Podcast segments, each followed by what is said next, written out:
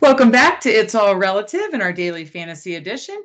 I'm your host, Megan, and tonight I'm joined by my brother, Steve. Our cousin, Brad, who usually joins us, is traveling this week, so we will miss Brad and his takes this week. But we're going to walk through our weekly process for preparing for DraftKings and Daily Fantasy for Week 8. We're going to talk, our core plays and tournament fades and pivots and just general strategy. So thank you for joining us, and let's jump right to it. So Steve, how was your Week 7 and how are you doing tonight? Week 7 was okay and could have been great if I just didn't get too cute. Early in the week, I was really high on a Joe Burrow, Tyler Boyd stack. Just because I wanted a piece of that game. And, I liked what Burrow did the first go-around against Cleveland, and I thought it was reasonable that he could do it again. Once we got the news that Gio was in, Jamal Williams for Green Bay, it allowed me to pivot more to paying up at quarterback, which was fine if you're playing Kyler and even Russ Wilson.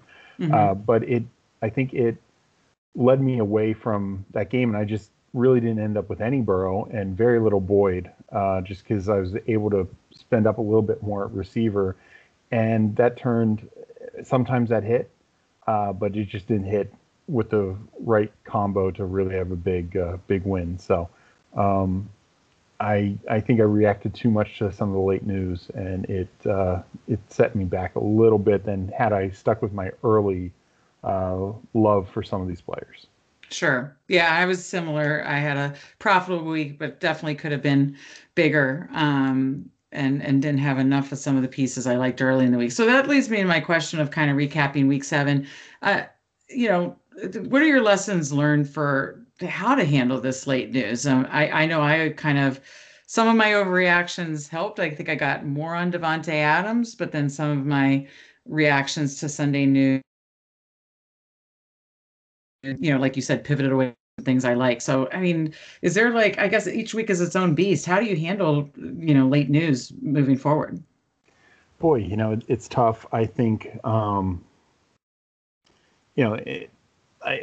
think you got to react to it some, because right, the value that Jamal Williams and Gio Bernard opened up on that slate was huge, especially when you had high-priced receivers like Adams, like Lockett, go off. Some of the other ones didn't get there, which is what set me back. Guys like Metcalf, Hopkins, few others. So it sometimes, it looks a little too good. And again, paying up for some of those quarterbacks was absolutely the right thing to do. Burrow and Herbert were just excellent plays as well. If you were on them initially, like I was more before this late breaking news. So, yeah, you definitely were. You still could have done it with playing Williams and Bernard. I think it's just that because I was playing those guys so much, I played very little Adams and almost no Boyd or any of the other Bengals receivers. So my problem was I didn't like those games enough to fully stack, and because of that, I didn't want to overload by taking a running back and a receiver from those games. So that's what ended up hurting me. Right. Well, it is hard because, each week is its own beast, and you do have to, figure out how to, like you said, kind of make the right adjustments. I know one thing I did is instead of kind of hammering more of the late game or even more Davante Adams, or I just really stuck with I want to get Kamara as much as possible. And he could have been much, but he had a good game. He had a good real life game. And it just could have been so much better. And that was really frustrating. So, we're close. We are close. So let's look at Week 8, and the big storyline for Week 8 is weather already. November 1st, we're already talking weather.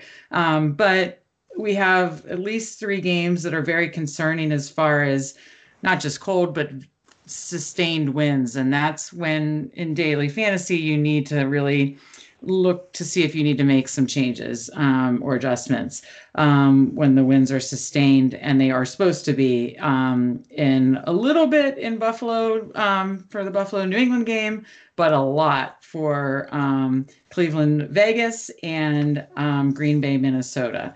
So next kind of general question, it's an issue that daily fantasy players have to deal with kind of all of November and December, on and off. How do you typically handle weather decisions? Yeah. I think in general, you have to consider it. We saw a couple of weeks ago, that Kansas City Buffalo Monday night game where, I know Buffalo's offense has kind of lost themselves a little bit, but you would have thought that this would be a game that they put up a lot of points, but it was just kind of ugly, rainy, and that wasn't even a big windy type game, a little bit.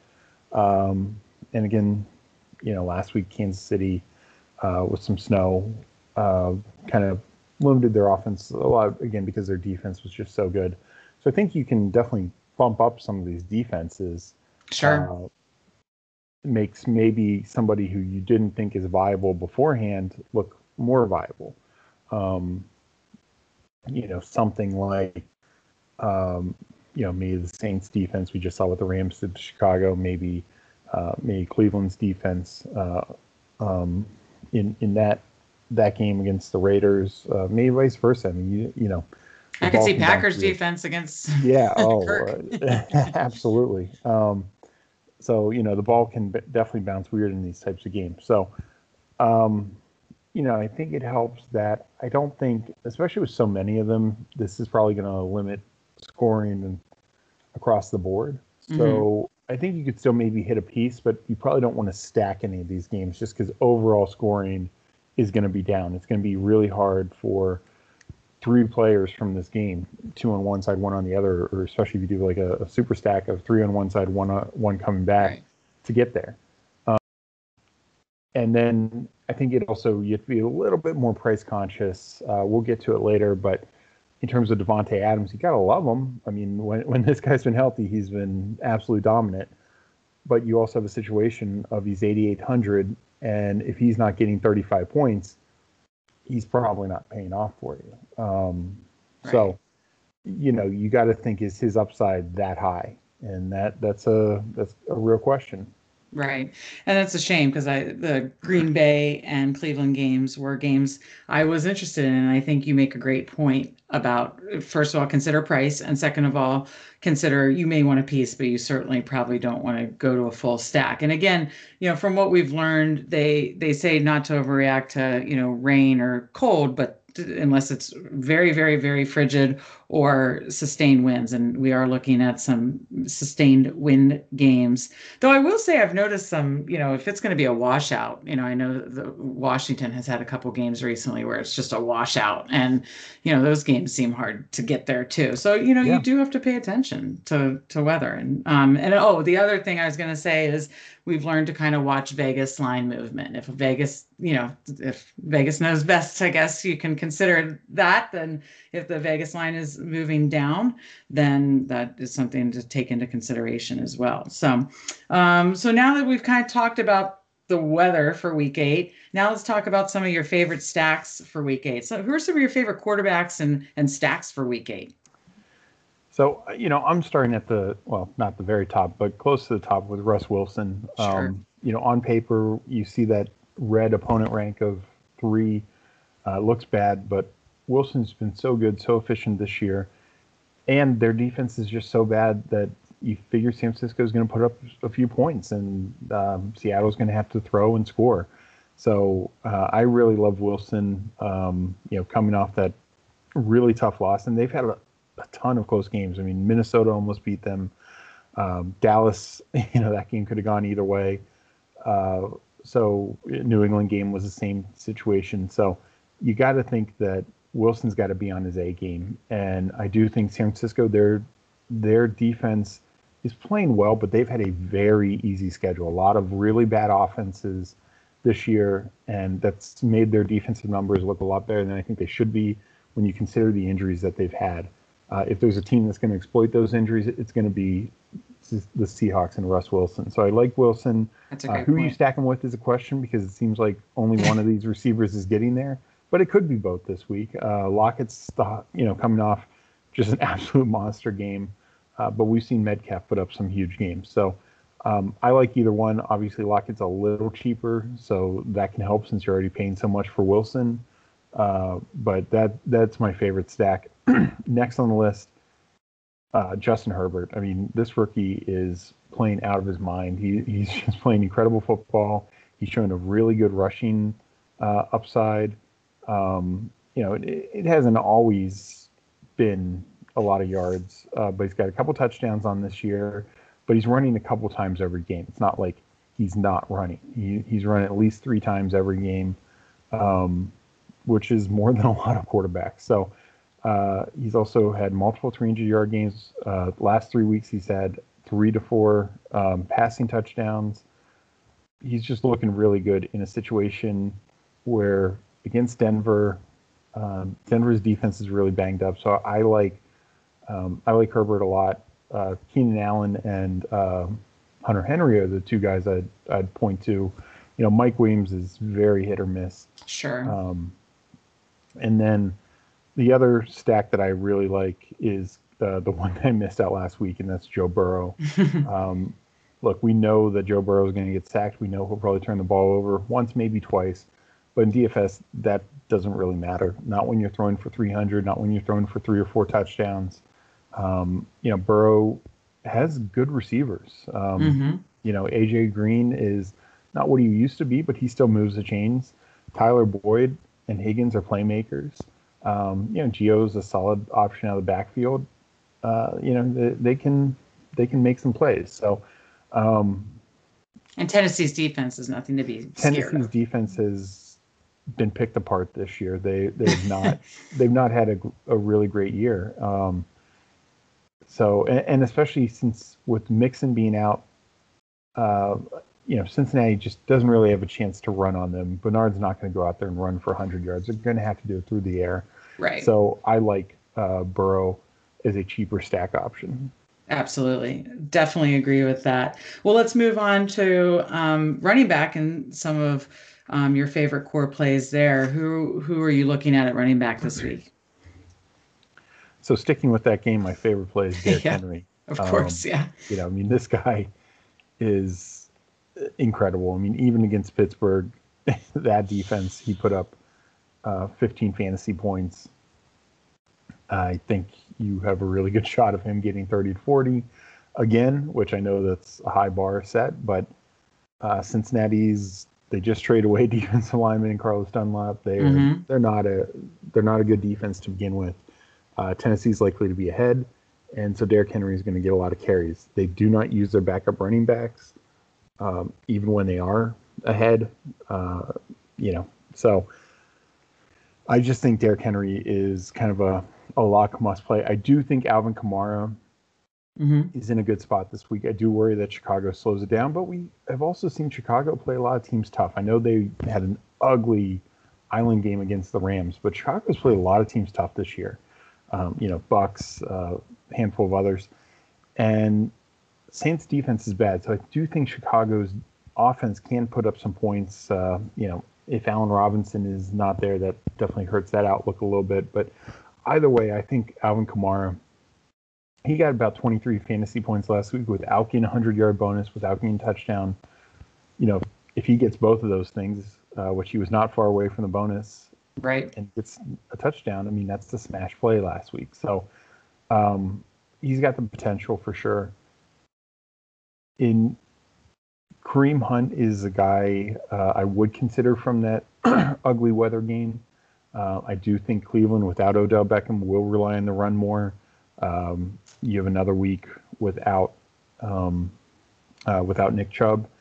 So, this is a situation where with the weather, the price isn't extremely too high. $6,900 is higher for running backs, but he's got a good enough floor that I think he's okay. But then you have to start going down. This is a risky running back week, I'd say. Right.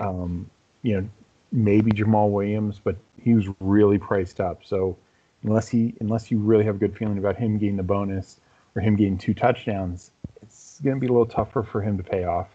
Kind of same thing with Gio Bernard. One that I do have an interest in, we'll have to see what they're saying about Tevin Coleman, but I do like Jerick McKinnon in this game against Seattle. They said last week his lack of usage, which I wish Kyle would have texted me ahead of time and told me, because my 4 o'clock slate did not look near as good. They wanted to give him some rest. Well, why did they give him rest? They gave him rest for this game. Right. This is a must win for San Francisco. Sure. I feel like in the toughest, by far the toughest division in the NFC. So with multiple running back injuries, they're going to have to run McKinnon, I feel like. And so I like him. And then, the final two running backs I'd mention is Myles Gaskin. You do have a rookie quarterback. I worry about the Dolphins' upside.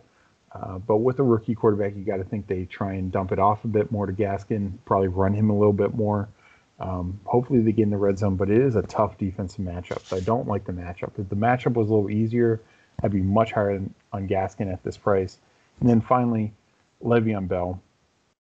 I think you got a couple things going here. I think you have a situation where this game, Chiefs should obviously be up, so they're probably going to run more in general. And they need to incorporate Bell in this offense. They got some big games coming up the next couple, within the next few weeks. So this is the game you incorporate Bell in your offense and really get him to know the full playbook and understand the full playbook. So he could see a bit more of a workload in a great matchup. And then finally, the revenge narrative. I mean, sure, you got to think if they get near the red zone, Bell's going to be lobbying to get the ball. So, if he gets one touchdown, you're feeling really good. If he comes away with two touchdowns, couple catches, 60 yards, you are having a great day at his price point. So, yeah, because he's 46, 48? Yeah, so, yeah. I think there's risk here, of course, but he's about the best value I think we're going to find on the running back slate. Like you said, it's a risky running back week, in general, I think. And we wrote one more question about McKinnon. Do you find him to be, obviously, game script independent or, with being able to catch the ball out of the backfield?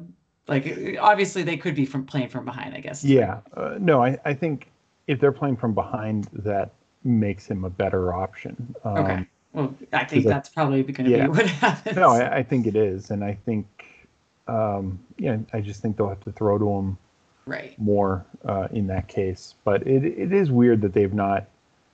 He had a couple weeks where he had a decent run, and I know he missed so much time that they don't want to overwork him. But I just feel like this is the game you're saving them up for. Right. So, well, hopefully Tevin Coleman takes another week off. Or I think they activated him. Or he's off the IR, but it remains to be seen if he'll be activated for this game. Yeah. So that is something to pay attention to. Any other thoughts on running back before we move on to receiver? I don't think there's a lot of good pivots this week from the guys we talked about. Maybe Jonathan Taylor. It's just that's like such a slow-paced game, right? And he's been running better. His yards per carry have looked a lot better. Early on in the year they were looking terrible, but they're looking a lot better, which is nice. So maybe the breakout game's coming. In these last 2 weeks, he did see 3 and 4 targets respectively. Because for a while there, when he took over the lead role, he was only getting 1 target. So it's just very inconsistent of what to expect from this guy. This could be the game he puts it all together. We've seen a number of backs, get there against Detroit, including Aaron Jones earlier in the year. But this just likely is such a slow-paced game. At that price, I'm not a huge fan. But that would be one pivot I would consider, especially if we get even more concerns with some of these weather games, like the Green Bay game, like the the Cleveland game and want to totally stay away from those teams, even their running situations. Right, right. Okay. Well, now let's talk about wide receiver. And as we're seeing in talking about the quarterbacks and running backs is, you know, I think we're going to have narrower player pools or core plays. So who are your core plays at wide receiver this week, Steve? Yeah. So, you know, I get Davante Adams, and if the weather was nice, I'd be all about Davante Adams. But that price, it takes him out of a core play for me. I'll probably still sprinkle him one, you know, a couple times, but I just can't make a guy that expensive in a game where the weather is likely to impact the passing game that much a core play. Mm-hmm. So I am going to lock and load the Seattle receivers again. Like, you know, it's tough to say who it's going to be. I think either could get there. They potentially both could. Right. I also really like all three of the Cincinnati options. I mean, I do too. I think Boyd's the safest, Green's the cheapest, and is, you know, that value upside potential. So, you know, it's kind of tough where to go. I love Keenan Allen versus Denver. Mm-hmm. I think that's a fantastic spot for him, and I definitely want to get him in my lineup quite a bit. I think another one from that Seattle game is Brandon Ayuk. I mean, we see pretty much every week a receiver against Seattle just have an amazing game. In fact, a lot of weeks it's two receivers. And here's the thing with San Francisco: they don't have a second receiver right now. You know, it's their tight end. Samuel's out. You know, they have Kittle. Seattle's been better against tight ends, though. I do think Kittle is. I mean, this is.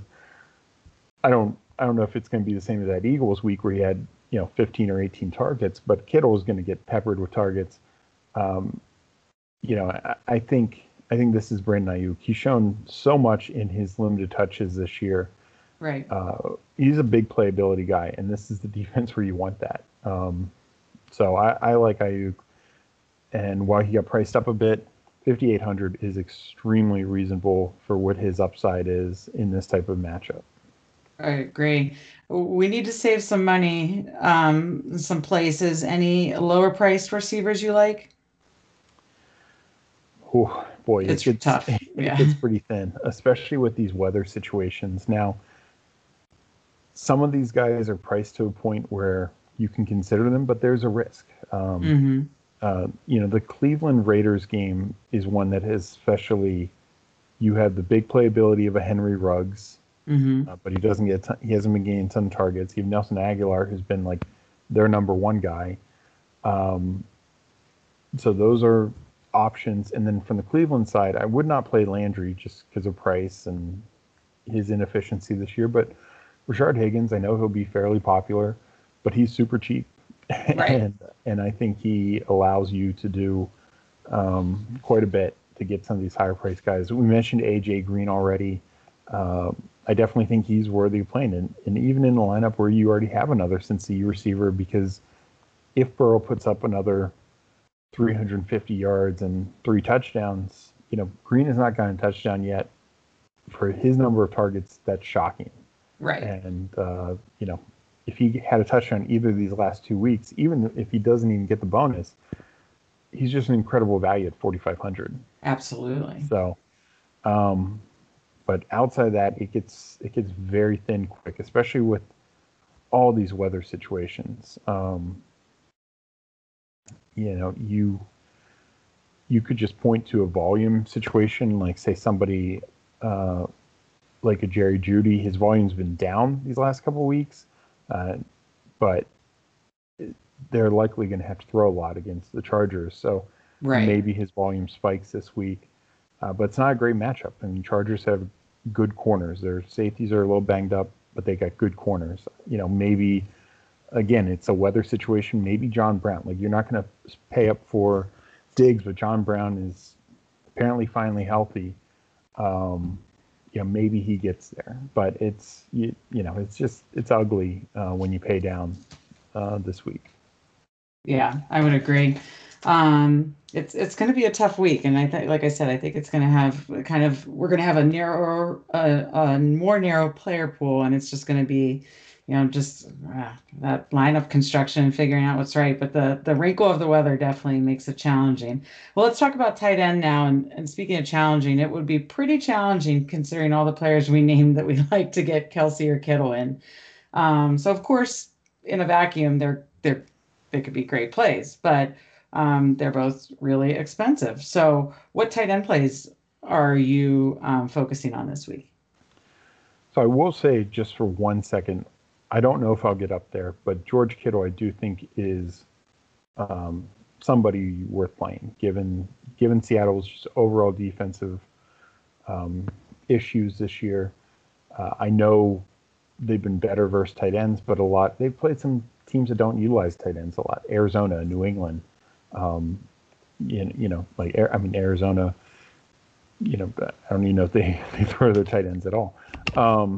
So Kittle is a guy we've seen in the weeks where he gets those 10-plus targets, he's had two really good weeks. So if you can maneuver around and get some money, that could be a play that, you know, where he kind of breaks the slate, especially if we don't see the monster receiver numbers we saw a week ago. But other than that, I'm probably paying down. And for me, paying down, I probably go to Hunter Henry. And that's, you know, guys like Noah Fant, Jimmy Graham, Jared Cook could get there. But it's tough. Hunter Henry, I think, is in just such a great situation. Price down, great match, you know, good matchup. His quarterback's playing great. I really like him. There's some risk here. I think Jonu Smith is risky, but we just saw Cleveland's rookie tight end get 2 touchdowns against Cincinnati. Cincinnati's just been terrible against tight ends all year. So I don't love Jonu Smith in general, but I think it's playable this week. I think going back to Cleveland's Bryant or the Colts' Trey Burton, who 2 weeks ago had a really big game, are sure options if you're looking to save a little bit of money, or save even some more money. Yeah. Neither are in great situations. But this week, if the top doesn't get there, the top doesn't have the monster weeks, you know, if those guys get you 12 points, you're going to be happy. Right. I know there was one other sneaky one that you could probably run back in the Chargers game. Talk about the Denver tight end situation. Yeah, so, I mean, Noah Fant is clearly a stud, clearly a great player, but they drafted Alberto, not even going to attempt the last name. No. Attempt his last name out of respect for him. Right. I've had my name mispronounced, and doesn't deserve me to mispronounce his name. But these last 2 weeks, against New England, 6 targets. Last week against Kansas City, 7 targets. You know, Drew Lock's back. This passing game is better. I mean, Lock is young quarterback, bouncing back from injury, missing his best receiver, Cam Sutton. So, you know, it's not a great passing situation, but it's good enough. And they're going to need to likely throw a lot. And since they are missing guys like Cam Sutton, and since they're relying on some of these rookie and young receivers, I think we're going to see a lot of 2 tight end formation from Denver going forward.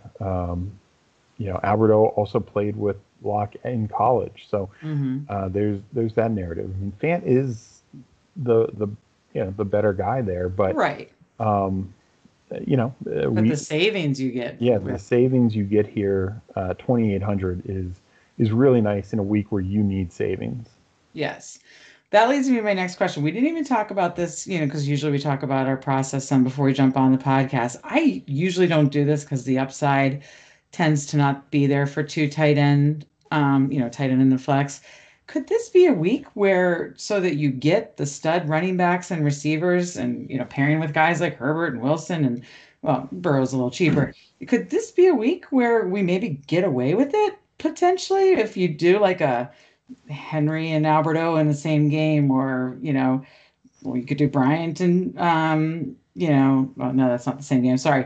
You know, Bryant and Burton. I mean, just where two tight ends. I mean, Bryant, I forget how many points he put up last week, but it was, I know it's risky, but are you interested in that at all? I would say probably not. If you're needing to save that much, I would rather do one of these cheap cheaper tight ends, Alberto, Bryant, Burton, whoever the case may be, as your tight end, and then in the flex use a cheaper receiver like, I mean, I wouldn't play Bryant and Higgins together, but somebody like that, or Le'Veon Bell at running back, right. You know, some sub-5 guy, because, you know, that's essentially what you're doing. Hunter Henry's 42, a little less right. than most of these guys, but, you know, if you play A.J. Green at 45, I mean, you know, who's a better option, A.J. Green or Hunter Henry? I mean, could it go Hunter Henry? Absolutely. But I think it's more likely you're going to say A.J. Green. So, right. And there are, you know, some other named receivers. I mentioned guys like Mike Williams, John Brown, mm-hmm. You know, in that range. You know, Rashard Higgins in what should be of the volume that he needs. I mean, you know, it's not great and thin, but I mean, a guy like Adam Humphries at 3,800, you know, last week against Pittsburgh, Pittsburgh's a much better defense. In the other week, if you think Ryan Tannehill is going to do well in a great matchup against Cincinnati, where Baker Mayfield just, you know, torched them for 5 touchdowns, you know, against his 3 previous games, he had 6, 7, and 6 targets. And against Houston, Jacksonville, 2 very bad passing defenses, he caught touchdowns. So he had 18.4 and 15.8 fantasy points. So, you know, I would probably point to that if you feel you need to go down there for those types of guys. Sure. You know, I get it. I just wanted to ask because we did point out that there was like a, you know, a handful, 4 or 5 cheap guys that we kind of liked. Yeah. One super cheap guy who, you know, I don't think I would play. There, you know, there's some likely small weather concerns in the Kansas City Jets game, but Denzel Mims, mm-hmm. he had 7 targets last week. Big play guy. He could get there. He's 3,200. You know, if you really need savings, they're going to have to throw a lot. You know, right. They're going to, you know, he could even see 10 targets this week. He's a talented guy. He was drafted, you know, pretty high. They want to get him incorporated in the offense. He's just missed time due to injury. So, you know, Crowder and him are the only 2 viable plays, and Crowder's banged up. So, you know, that's ugly, but that would be a way to get a cheap guy who, you know, it's just there. You're talking 7, 8 targets where some of these tight ends might only get 4 or 5 and probably right. very short targets. If they're in the end zone, that's great. If not, then you might not even get 10 points. So. Right. Well, I know this question is kind of weird because we just talked about kind of how limited our player pool is, but are there any guys that you're, that are higher owned that you're looking to go underweight on or fade? And then with the same idea, are there any kind of like tournament darts that you're like seeing like, whoa, their ownership is low. I got to jump onto this and take advantage. So, you know, at running back, I will say, you know, just looking at some ownership projections, I'm probably going to be very under on guys like Gio and Jamal Williams. I just feel like they got priced up to a point that makes it tough.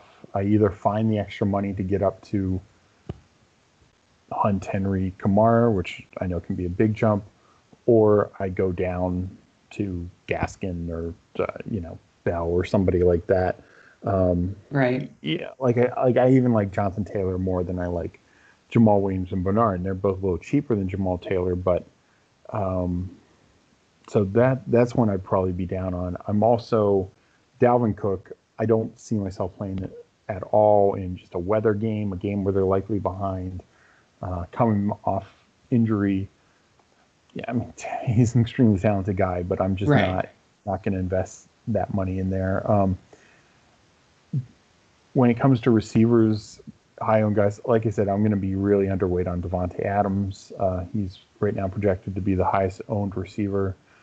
Maybe that changes with people with weather, but I think people are going to look at it and say, you know, 2 games he's been fully healthy, he's put up 40 DK points. I get it, but I mean, that's clearly not sustainable. And I just don't think this they're really going to have to. So, but it is, you know, I mean, Green Bay is projected to score a fair number of points. So if I'm not playing Williams and not playing Adams, that is risky. Right. I absolutely get that. It's, for me, it's a price consideration thing. I just think they're too expensive given the price. So that would be the receiver that I'm kind of down on. Just and then I guess I'm not going to. They're not super high owned, but I'm not going to play Kenny Galladay or Tyreek Hill.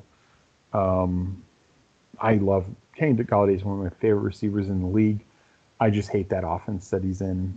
You know, Matt Patricia is just going to run Adrian Peterson 15 times, regardless of what the game says. Script says, regardless of the defensive matchup. They still won last week, but they probably should have thrown a lot more against Atlanta and their horrible passing defense. They probably would have won a lot earlier in the game had they done that. And wouldn't have needed Todd Gurley to accidentally fall into the end zone to come back and drive down to win. But and then when it comes to Tyreek Hill, I just don't see the upside. You know, they should likely be up. They're probably going to run a little bit more, probably maybe even another defensive touchdown. Right. I've seen a number against the Jets so far this year. And I just don't see upside for Hill's price. You know, $6,700 is still pretty expensive.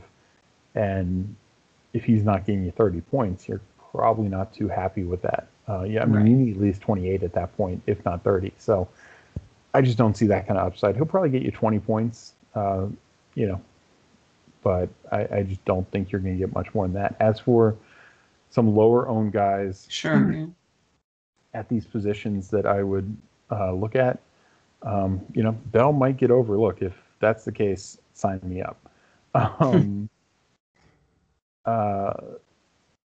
You know, boy, outside of, you know, right now it's saying that Jerick McKinnon is going to be low-owned. I don't know how that ends up. Right. Lots to figure out. I don't think Tevin Coleman's going to play this week. I'd be surprised. Research that more. So if he doesn't play, I'm all about Jerick McKinnon. So that'd be my lower owned guy there. But yeah, I think this is a week where you kind of know who to play at running back for sure. Wide right. receiver is a little bit more open. I would point to.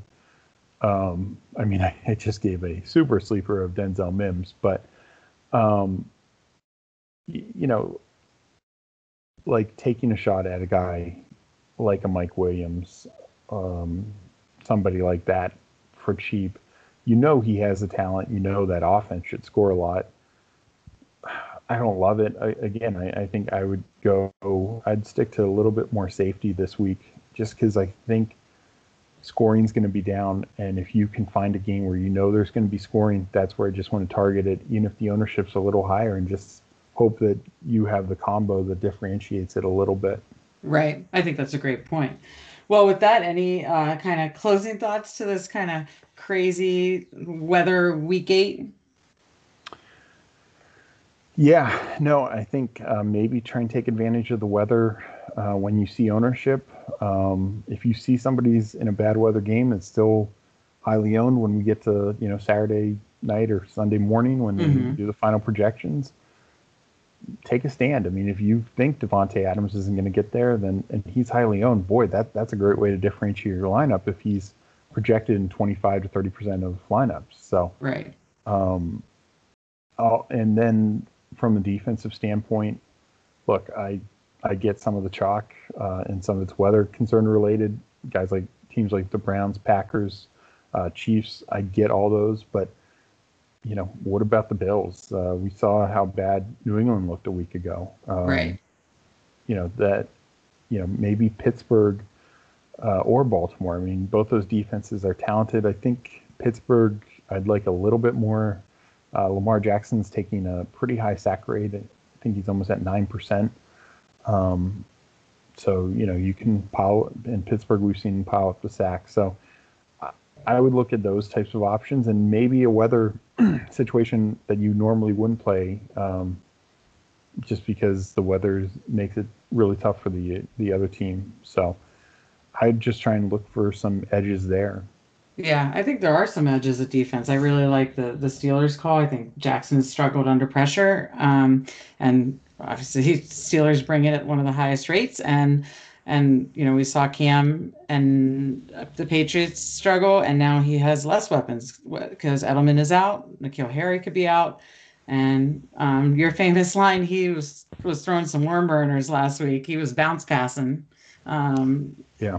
Pretty bad. So, and in the Buffalo game could have some sustained wins itself. So, really liking the Buffalo defense. So, all right. Well, Steve, we missed Brad. Brad, if you're listening, we miss you. Good luck in your week 8. But Steve, thanks for jumping on and talking with me. And to all of you all out there, may variance be on your side. Stay safe out there, and good luck in week 8. We'll see you next time.